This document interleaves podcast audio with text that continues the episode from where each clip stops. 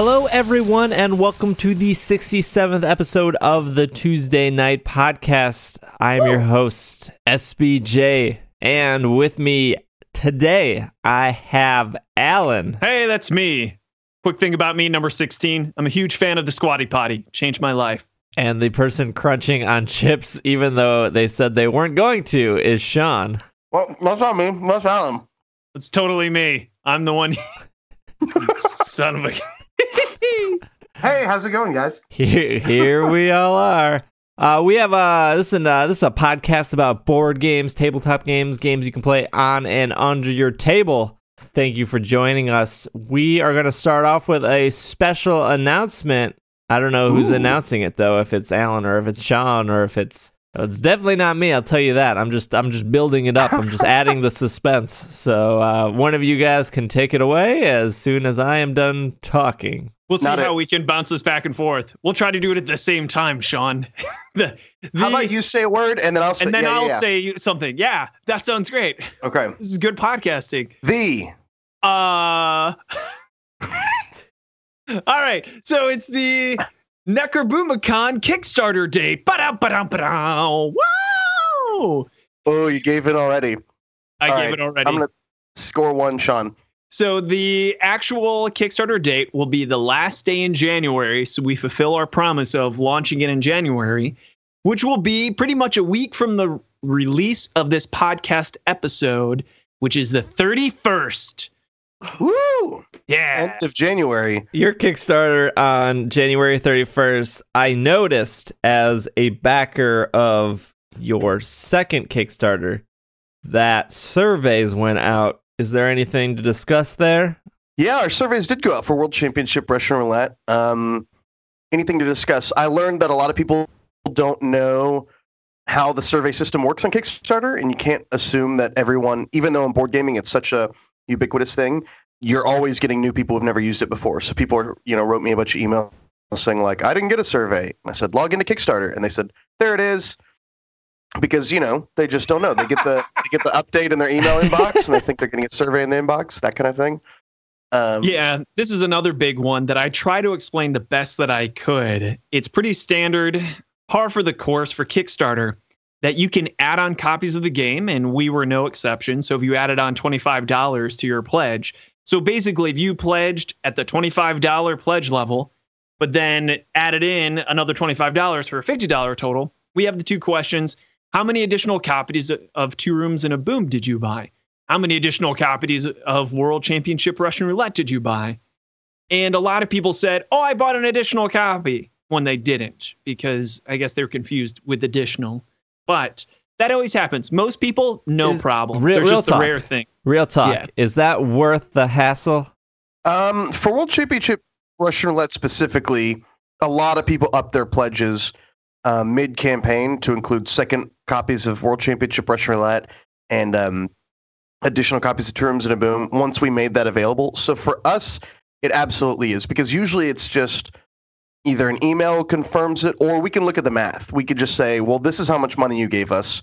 So obviously, this is what you're getting, right? Like somebody pledged at the $25 level and gave us $25 and said that they wanted one additional copy of World Championship Russian Roulette. Obviously, they meant that they wanted one copy and they just misread it wrong.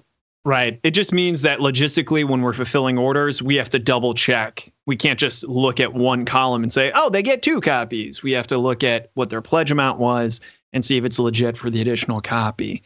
So it, we talked about using a pledge manager, but here's my fear with using a pledge manager, as many projects do.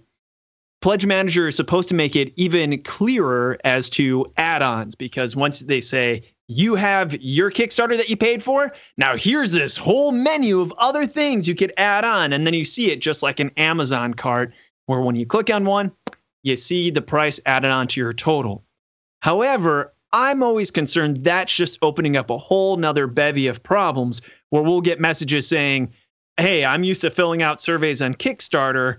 How am I supposed to set up a new account with Pledge Manager and all this other jazz? I'm not sure, but I know that I'm a member since I'm a Kickstarter addict of a whole bunch of different pledge managers and they save my profile. So it's no problem for me when a company uses Pledge Manager, but They also take a slice of your pie. What that's true. What I mean though is so you're saying that you know somebody's pledging at the $25 level and they bump up their pledge to 50 because they want two copies of well, World Championship Russian Roulette and maybe you're maybe you're seeing that, you know, 10% of everyone in that tier upped their pledge to 50 why wouldn't instead you just make another tier that says that is a $50 tier that says you get two copies of the game and then you're not looking at a second column when you're doing fulfillment you know okay these are my Sure. one copy these are my i'm just saying like i'm sure you guys thought Yeah, about that It's a really simple answer, real simple answer. And that is that we have two products World Championship Russian Roulette and two rooms in a boom.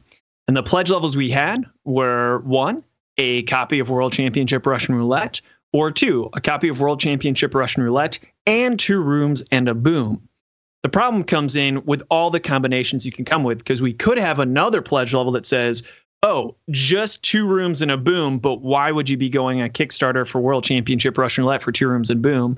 Or a copy, two copies of World Championship Russian Roulette. We could have made that pledge level, but where do you stop? When do you say, hey, so simplifying it would just be, hey, we have these two pledge levels, either game two or game two and game one, and then just add on anything else you want to, if that makes sense, instead of having a ton of pledge levels. No, no, I, I that makes sense. I'm just saying as you as doing Kickstarters in the past, it it would probably make more sense if you if you did let let's say eight Kickstarters and you know that no one ever adds three copies, but bunch of people add two copies. So that's where the okay, let's just make a pledge level for two copies because we know that's popular, but and we know only one out of a thousand people want three copies. So let's just not worry about that and just deal with that email only because that might be Yeah, Yeah. over over time, we'll start to see a trend line for sure. Um, we definitely get way more co- people who want two than three, four, five. But you always get like you always get like two people that want twelve, like that are retailers in Singapore Yeah. or something like that. But yeah, no, I mean for every the game other it's monkey different wrench too. was the other monkey wrench was that you can combine two copies of World Championship Russian Roulette to have a 12 player game. So a lot of people at the second pledge level said, "Oh man, I don't want to get World Championship Russian Roulette and two rooms in a boom. Can I switch it to just two copies of World Championship Russian Roulette?" And rather than having to tell them, "Hey, well, you should probably cancel your pledge to this pledge level and pledge for the prior pledge level of just World Championship Russian Roulette and add on. Maybe we should have made a pledge level for two copies of World Championship Russian Roulette at that time. But you know, if we did that, I'm sure someone would say it would have been so much easier if you just said add on. So I don't know. It's it, it's there's always going to be some type of logistical issues somewhere. Yeah, just talking out loud, I suppose. Well, that's exciting. yeah. Are are you still shooting for that February date then? That sur- since surveys went out. Hell yeah! Yeah, Yes. Yes. Yeah, we're right on schedule. We're pretty excited. We're trying to remove that little bit of a reputation we may have gotten with our two rooms and a boom being late. Yeah, it was only a little. It was only a tiny bit late. Yeah. well, let's move into. Uh, What do you imply, SBJ? I it was a year late. To be fair, it was a year late from the said deadline. yeah, no, totally. A- a- As I'm not trying to defend you guys because really, I have I have no say. I have no stake in your company. But as somebody who also backs a lot of Kickstarters, a year late isn't really that big of a deal. yeah, comparatively, for a first time project, we're just excited to show off that we've learned our lessons. yeah, it's always a process. You know, we we have to work on both the games and we have to work on what we call the factory, which is our process of making games, manufacturing and shipping and freighting included. And every time there's something new that we didn't know before. This time I learned a lot more about customs and um, all the sort of little cogs that go into that mechanism. Um, whereas the manufacturing process this time was a lot easier because we were using all known components, you know, um, and so we didn't have this like plastic card issue. That was uh, one of the larger reasons for why we were so late on Two Rooms and a Boom. We also outsourced more. We hired a graphic designer. We hired illustrators. We didn't have to do it all in house. Um, and we're very lucky to be able to do that. A lot of indie guys can't afford to do that, you know, um, or certainly not at the caliber that I think we had with guys like Adam McIver and Weber and Santiago. And so that's just the kind of stuff that like you hope you get better at every year is that you're able to work with better and better people and that you understand the process better and better. We'd like to get to where we have 98% of everything completed before Kickstarters um, in the future, I think. Bullet question, bullet round. Uh, Alan, what's the longest you've waited for a single Kickstarter? I still haven't gotten some, so it's ongoing. So I would say at this point, five, six years. Follow up, quick bullet question: uh, Do you expect them to ever ship to you? no, no. So there was one game that I was in for three hundred dollars because I asked for myself and my wife to be made into it, and that game just stopped providing updates, and it was a trickle of an update, and eventually I found the designer on Facebook. And the designer just said, I'm going through depression. I gave up on my Kickstarter projects, etc. And now I'm going to try to be a stand up comedian. So that pro that's three hundred dollars I'll never see again. You're pretty funny, buddy.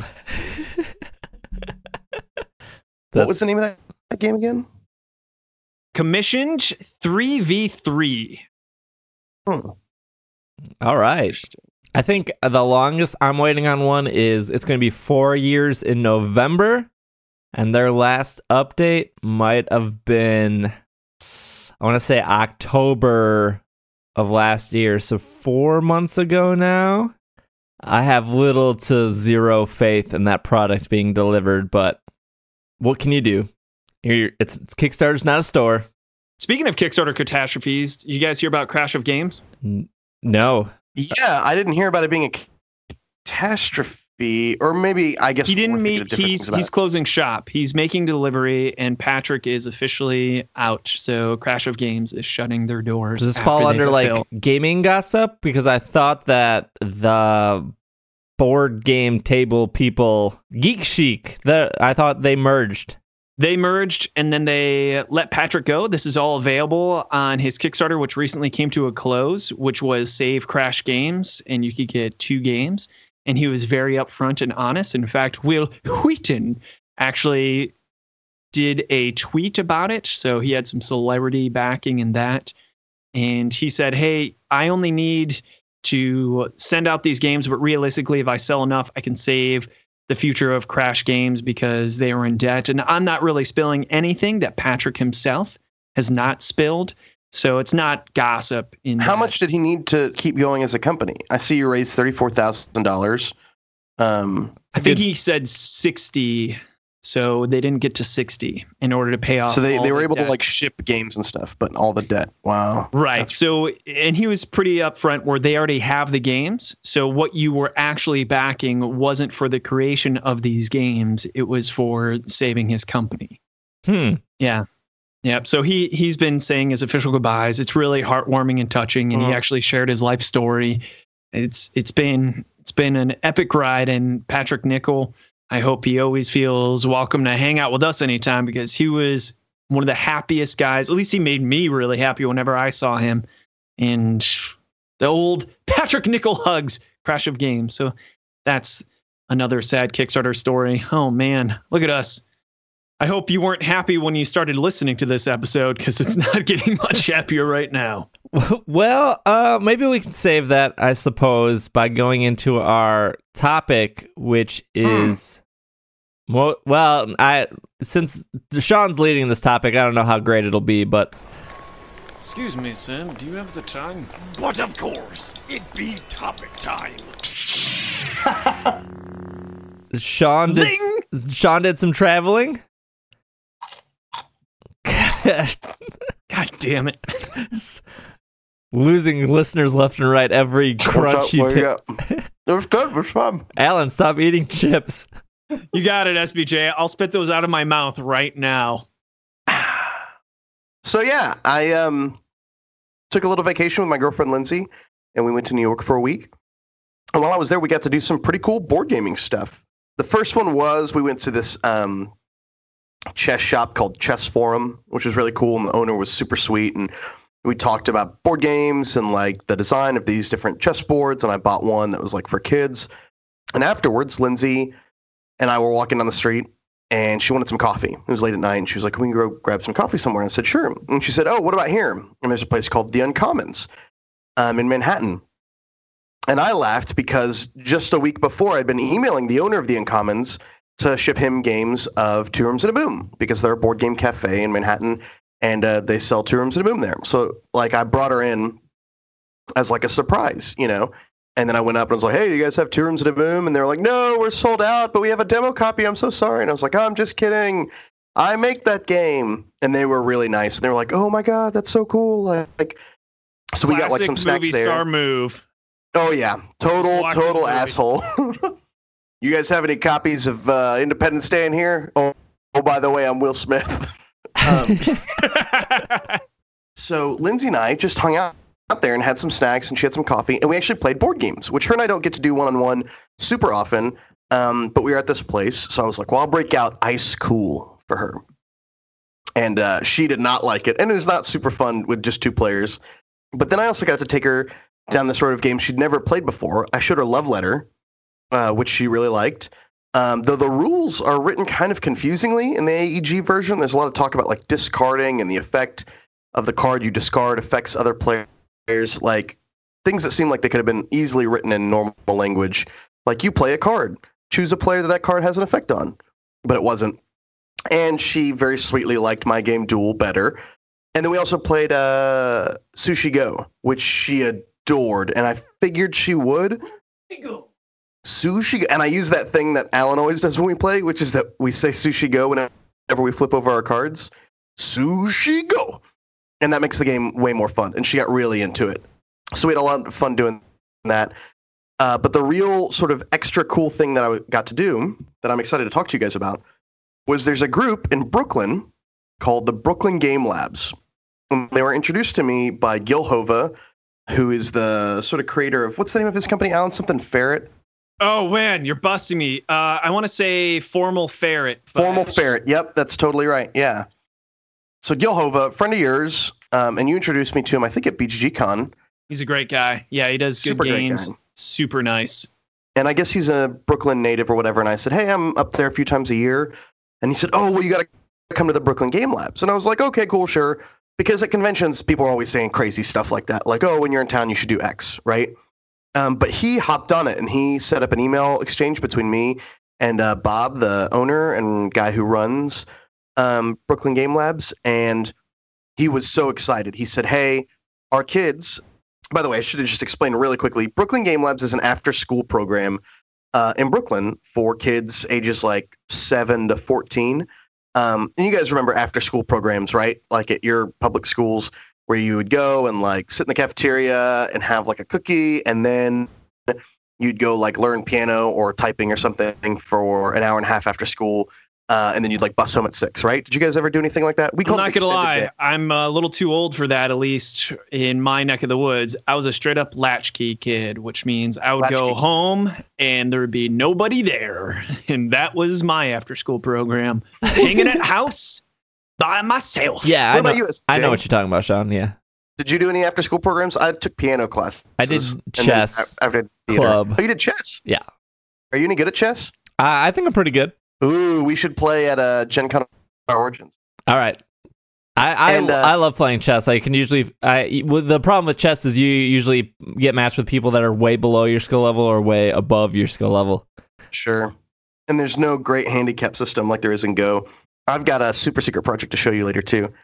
So Brooklyn Game Labs is this after school program for these kids where they can come and uh, they play board games for a couple hours, but they do so much more than that.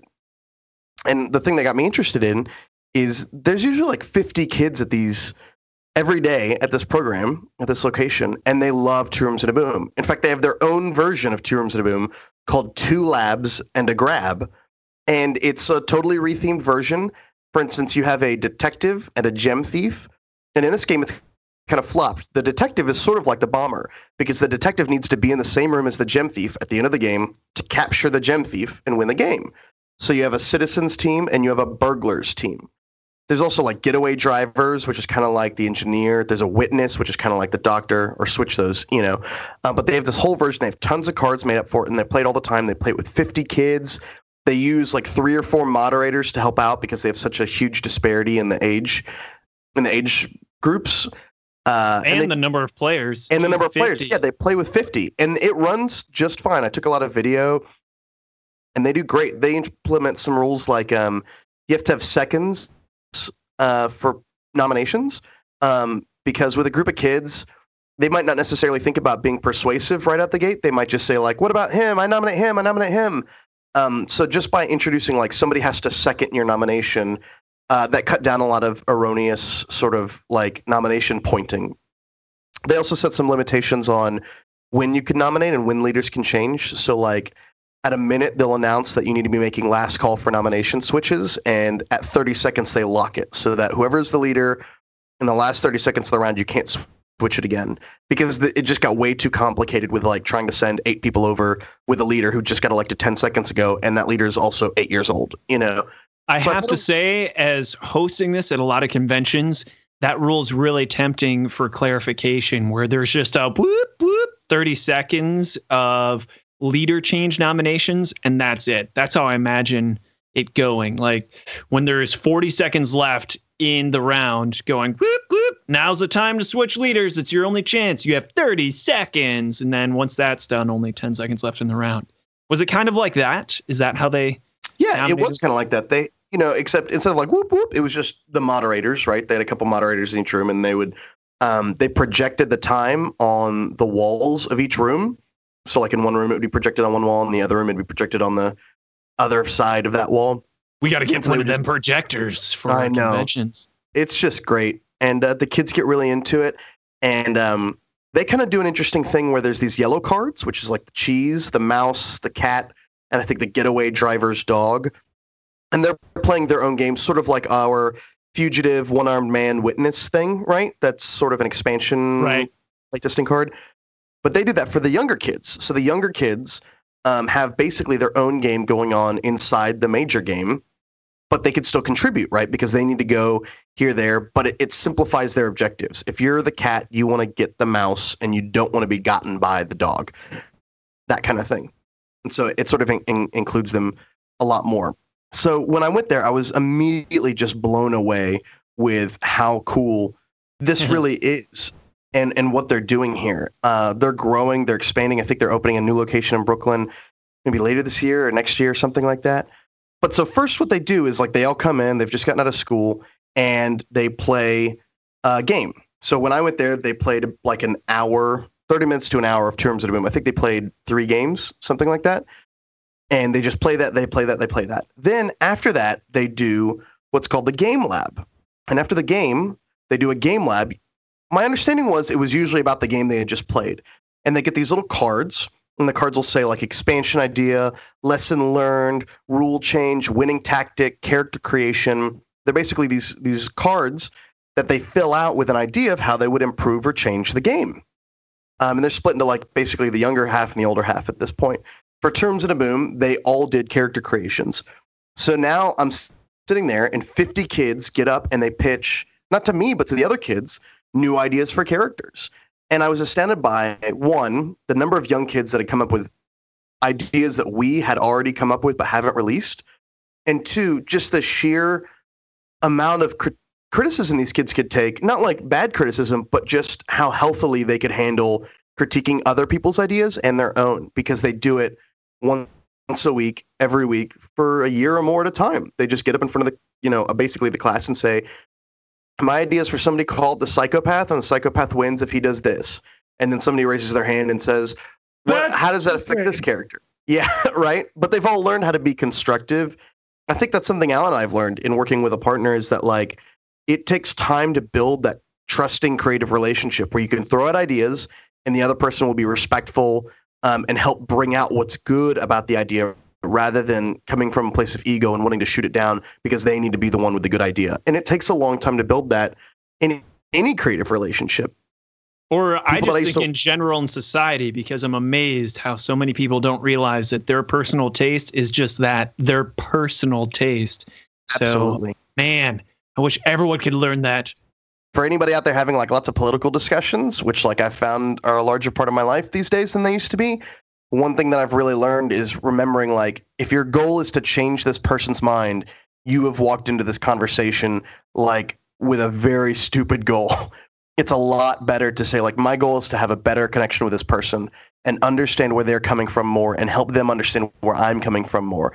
Um, because you don't nobody changes people's minds in a conversation. Those those things take years, and you do a lot better by saying like, you know, like I've got this friend and he's like super liberal, super conservative, blah blah blah. But you know, he was there for me when X happened, and he was there for me when Y happened. And getting to know him, I now understand his values better and where he's coming from. Anyway, soapbox rant over.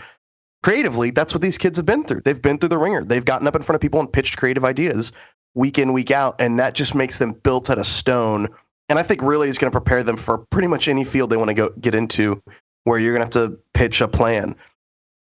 So after this, the kids get all these stickers and they vote on the cards. So like you can go up and put like your sticker on Alan's idea um, and somebody else's idea. You get two, I think. And any of them that get five, if your idea gets five stickers, then uh, you get a merit for them, right? And merits are like merit badges. They get these cool little stickers that go on their folders, and they're for things like uh, good behavior, great ideas, uh, winning in certain games. There's one that Bob, the creator, was telling me about that just made my heart melt.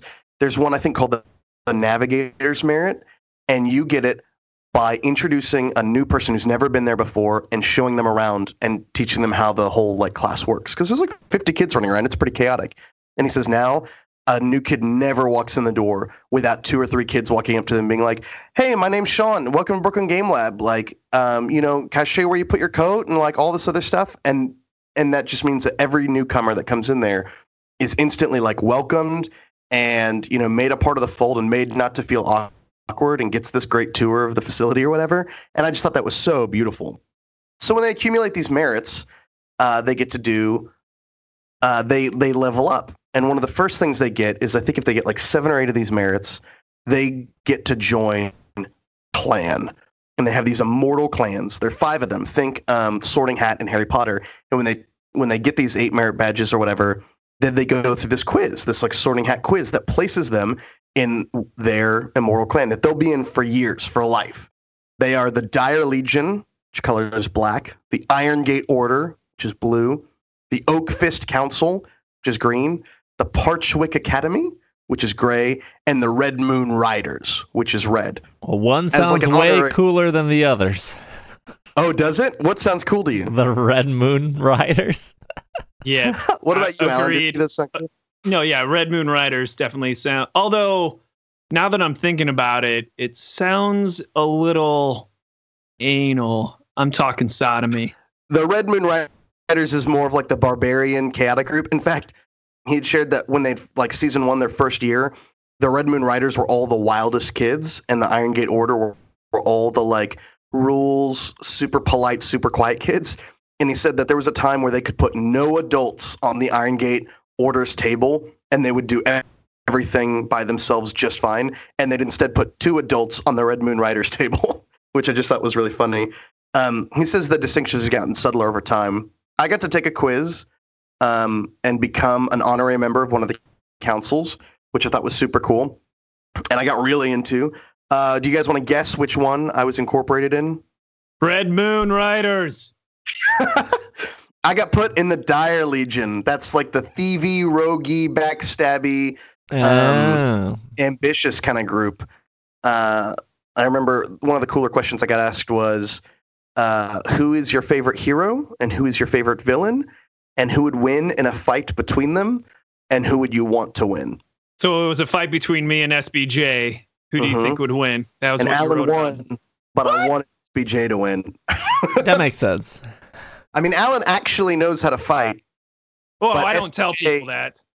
Has the ability to reduce Alan to rubble with just a word, so it's tough. You know, if Alan plugs his ears, he can probably he could probably get get through SBJ. but it was cool. Um, so then they do like this uh, at the end of class. They have this me- at this year. Um, they, they have like a season long game that they're playing. They're playing this huge mega game, and they play it in their groups. They're in their councils, right? Um, or they're in their clans, and they're playing this huge game of Catan that's like projected on the board, but it's got like RPG elements and um, you're divided into days. So if you're a Tuesday kid, you only go on Tuesdays. You don't go Monday, Tuesday, Wednesday, Thursday. You just do Tuesdays. But you can communicate with your clan on the other days. So like the Tuesday group can communicate with the Monday group, etc. Through this little box that they have, which was super funny because I'm in the Dire Legion group, right? And all these kids are such huge schemers. There's this kid who he was like wrangling them and saying like, okay, here's what we need to do. We need to do this. We need to do that. And there's a box that they can open, and what they can do is they can put Catan resources in the box and take resources out of the box. Um, this way, like they can trade basically within their own clan on the multiple days. But on Tuesday, the group that I was a part of, the Tuesday kids only take out resources and only give stone back, which I don't know if you play Catan, but stone is like the shitty resource, I guess. So they never like they never help out the other days because they're that ruthless. And I was like, aren't you gonna hurt your clan on the other days? And the like sort of the leader of this group said, Look, Dire Legion will lose, but Tuesday will win. I was like, damn, these kids are not fucking around. Um, this kid had actually leveled up so much their merits over the course of the years that he had become a deity in the Dire Legion. And he, they bought him this like little miniature that they put in the window. It's like a pumpkin monster or whatever. Another kid that day had gotten enough that he had leveled up and become, uh, I want to say, oh, he had become a legend in the clan. And what they do is they they adopt a World Wildlife Foundation like endangered animal in his name. Brooklyn Game Labs does, and then they get like a um, they get a stuffed animal from that. So he they had adopted a hammerhead shark because he's in the Dire Legion, and he got a hammerhead shark stuffed animal. But also, whenever they do role playing games, he now has his character now has a hammerhead shark that he can like summon and ride and use as a pet and a familiar. All this super cool stuff. So anyway, like I was just blown away by the education, the gamification, um, the sort of goodwill. I thought this thing was a net good on the universe. I felt like this should be everywhere it could possibly be. I was amazed at how sharp these kids are and how keen their design senses are. I would have killed for something like this as a kid. Um, Me too. I'm super jelly on so many fronts. One, absolutely. having that as a kid. Two, Brian is the host of this. That's his name? Uh, Bob. Bob. Bob. Man, Bob, he's living my dream, man. That sounds oh, like yeah. a dream come true, having that gig. And it sounds like he's done amazing things with it. Brilliant. I don't know why Bob isn't infamous. Maybe he is, and I just don't know it. But I think he will be. I think he's going to be like, I don't know. I think this this program is going to expand and uh, be in other major cities like that have a lot of public transportation, like Chicago or whatever. And um, he's probably gonna have more in Brooklyn. But it's yeah, I think it's gonna blow up in a huge way. Oh, they also do tons of playtesting. Gil like playtests all his games there. I'd like to start sending our games there because these kids will just play these games and they'll literally send back all their feedback like on these little index cards. Like here are our ideas. Here's what things we thought you could change. Here's what happened when 50 kids played this game for three weeks straight. You know, wow, it's insane. Yeah. Any questions?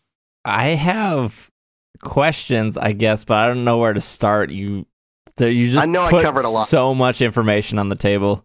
Alan, do you have anything?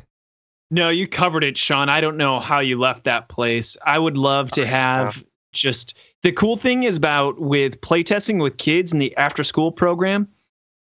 It's a trusted demographic. As weird as that sounds, like I, am not Absolutely. scared of someone trying to really jerk me around. And if they did, I could see that being a teaching moment and encouraging it rather than them, I don't know, running away and publishing it with just another title. Not to be fearful or anything like that. The worst playtesters are other game designers by far. By far.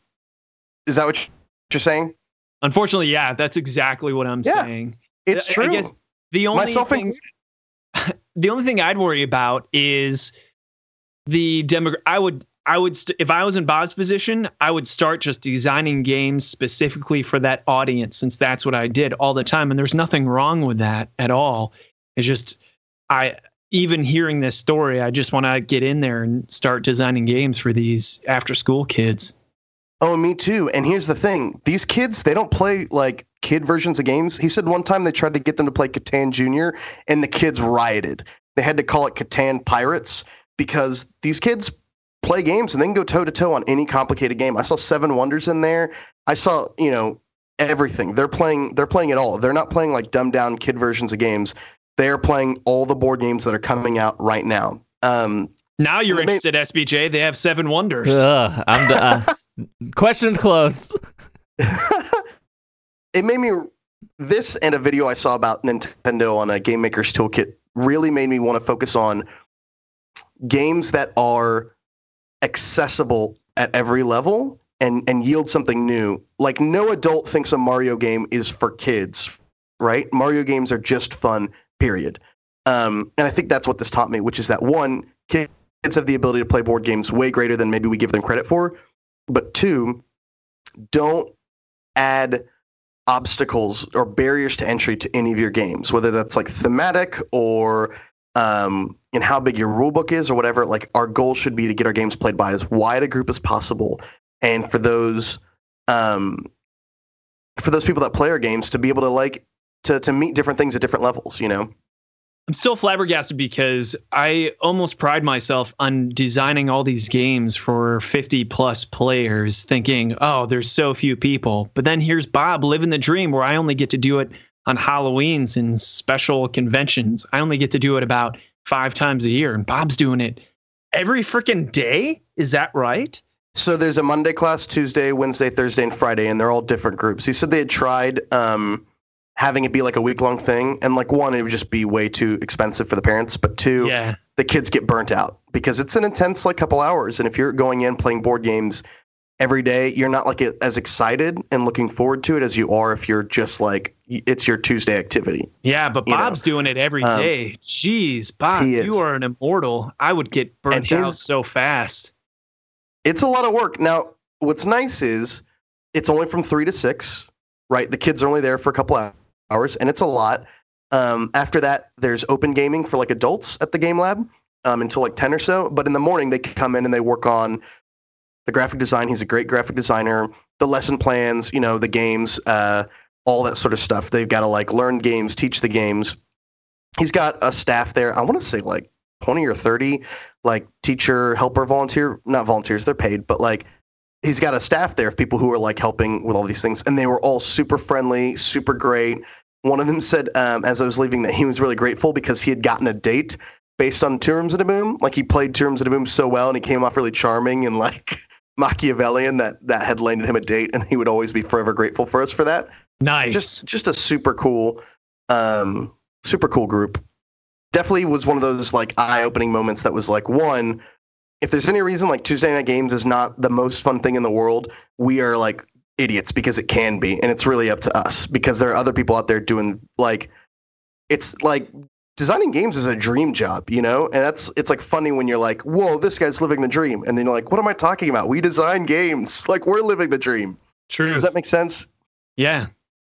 I'd love to do a whole episode though on why game designers are bad playtesters. Not of their own work, but of other people's. You know, it could be another whole episode is how Kama Sutra is ranked number one BGG hotness list right now. Oh my gosh. Any regrets? Any regrets?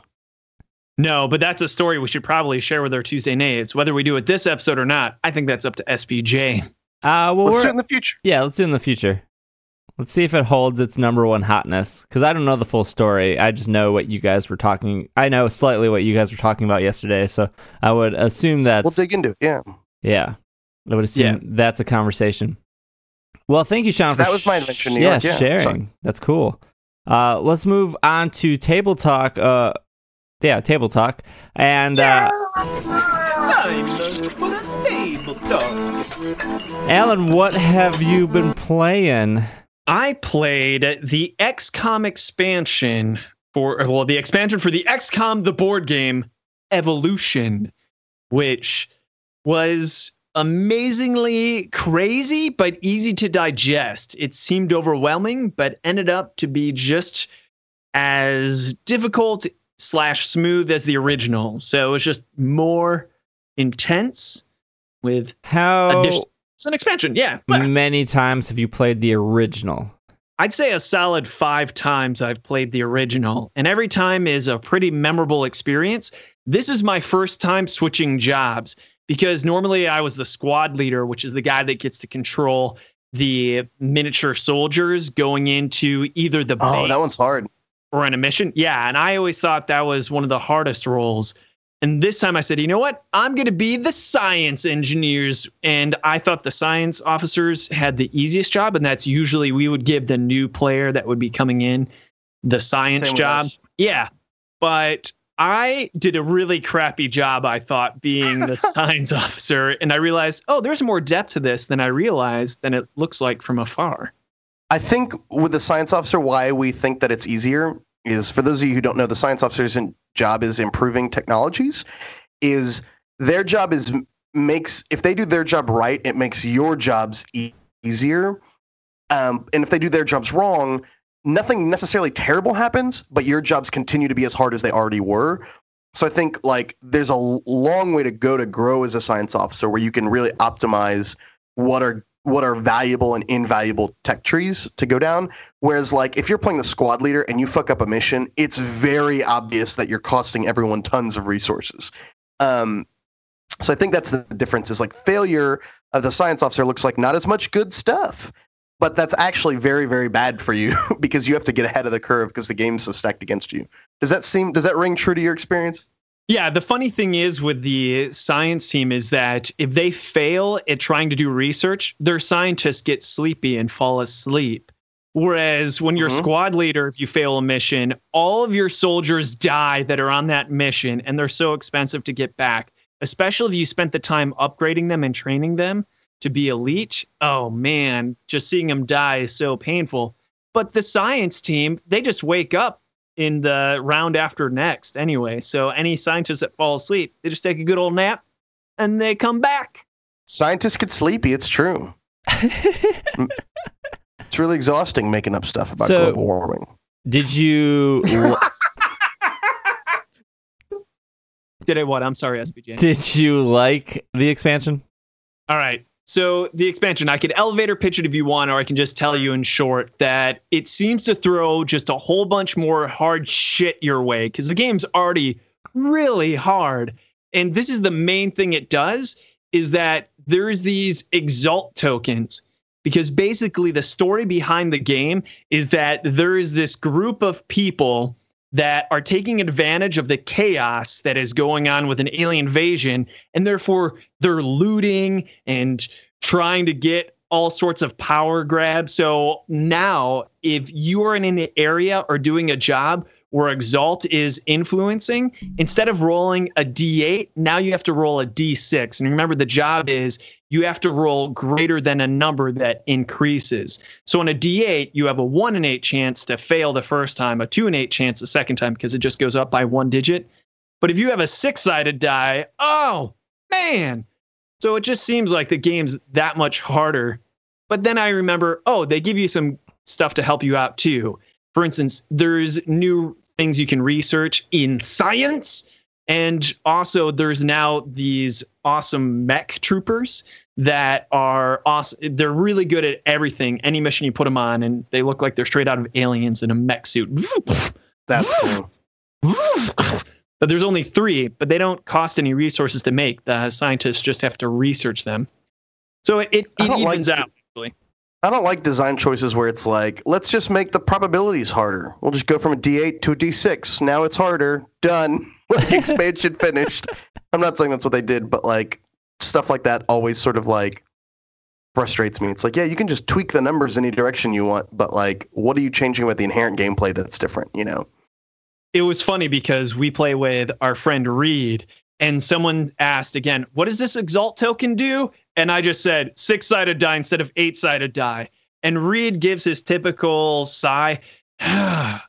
no, what's going on is sinister humans of the Exalt seek to take advantage of the chaos to infiltrate and destroy XCOM from within. So their treachery Yeah. is creating a new challenge. And so he paints this picture, and I have to give it to Reed. So much more fun understanding, like, oh shit, now it's even harder because we have these crappy humans messing with us as well as these aliens. Damn it. So you can spend a Reed, I love success to get rid of the exalt token. So we would always, even after we did a mission, yay, we did it. we'd have to say, do you want to keep on going and try to get rid of the exalt in the area so you can start using the eight sided die next time? Anyway, so that's like the mechanic base versus the theme base. So Reed really approached it from theme, and it did add to the experience. That's great. Sean, you play anything else that you didn't mention earlier? Uh, Lindsay and I are always playing Play to 3000. I played some chess. Uh, we play spoons a lot with her niece and nephew. We played spoons last night. Also, uh, for Christmas, I got, um, and we just did Christmas with her, her niece and nephew last night. I got uh, her niece, who is six, I want to say six or seven. Um, we got her a fake artist goes to New York because she loves to draw, and she's just at, she's in first grade, so she's learning like writing and reading and all that sort of stuff. And we played that last night, and they had a blast. Although this thing with kids is like, she wanted to be the person who picked the words and she wanted to stack the deck to where she was the fake artist and then she wanted to play normally and like win and it was hard like it was hard explaining to her that like that's just not a game like that's just you stacking the deck to totally demolish everyone for no reason it's like but i want to it's like right that's not even that's not even like allowed within the parameters of anything we're talking about here it's just cheating um, but they don't think of it that they that way they think like wouldn't it be awesome to to know the words and have nobody know that you know the words and to win. Like that's they're thinking of it as like a strategy. You know, That's like- insider. yeah, exactly. Yeah, it is insider. Maybe I should have gotten her that. Um, Let me ask you a question, Sean. oh, and then I like play tested Secret Project C and X. Oh, C. I haven't heard C of Secret. Project C. Oh, I'm excited. My question is going to be really quick. You say you play spoons with your family a lot, or Lindsay's family. Mhm, Did you back Witch Slap, or will you play Witch Slap with them, which is the prolific game's attempt at making spoons with abilities? I have a copy of Witch Slap actually sitting across from me right now. Is it on Kickstarter? It was. It came and went. It funded successfully. So uh, I haven't heard an update, but I know they're not late. Those guys are never late. But yeah, I'm wondering why not try Witch Slap? Is it just a little bit too much? to I don't introduce spoon? spoons. Spoons is like a family thing. They've like I came in there like let's play spoons. Um, Ah, Does that you know what I mean? So it's like it's something they do. I'll probably introduce Witch Slap to them at some point. Oh wow, they did really good with this. The illustrations are gorgeous. Um, oh, you're looking at Witch Slap right now on Kickstarter? I miss a lot of Kickstarter projects these days. I'm just like I'm always on your profile, like working on updates or whatever, and I'm just like not really seeing anything. Um, last thing I backed was a pitch deck from Alex Hague, and Which then is the last live thing I right now. backed Yeah, that was his trump cards. Um, but yeah, that's all I've played. A lot of play testing, a lot of little games. You know, um, excited to show everybody Sushi Go. I'll, I'm probably gonna. I haven't picked up a copy of that yet, but since Lindsay likes it so much, I'm gonna buy it. Sushi goes great. Real good. Oh yeah, but not Sushi Go Party. No, uh, maybe, and may, again, my whole problem with that is maybe I just don't know how to read rule books. But it wasn't isolated to you. We had the same problem at Gen Con. So if it happens once, I can guarantee it ha- happens elsewhere. all right, well, I think uh I think that's it, right? All wrapped up. Like a mummy. Great. Uh, Alan, where can our listeners find you? You can find me on the tweets or on the Facebook. I'm uh, at Alan Gerding, A L A N G E R, ding. And Sean? You can find me on Twitter at at Sean McCoy, S E A N M C O C O Y. Great. You can follow me on Twitter at Dragging a Lake, and you can follow Tuesday Knight Games on Twitter at PlayTKG. And if you have any questions, comments, or concerns, you can email the podcast at Tuesday Knight Game Podcast at Tuesday Knight Games.com. I don't want TuesdayKnightGames.com. And yeah, otherwise, I think this episode is Finished. Yay!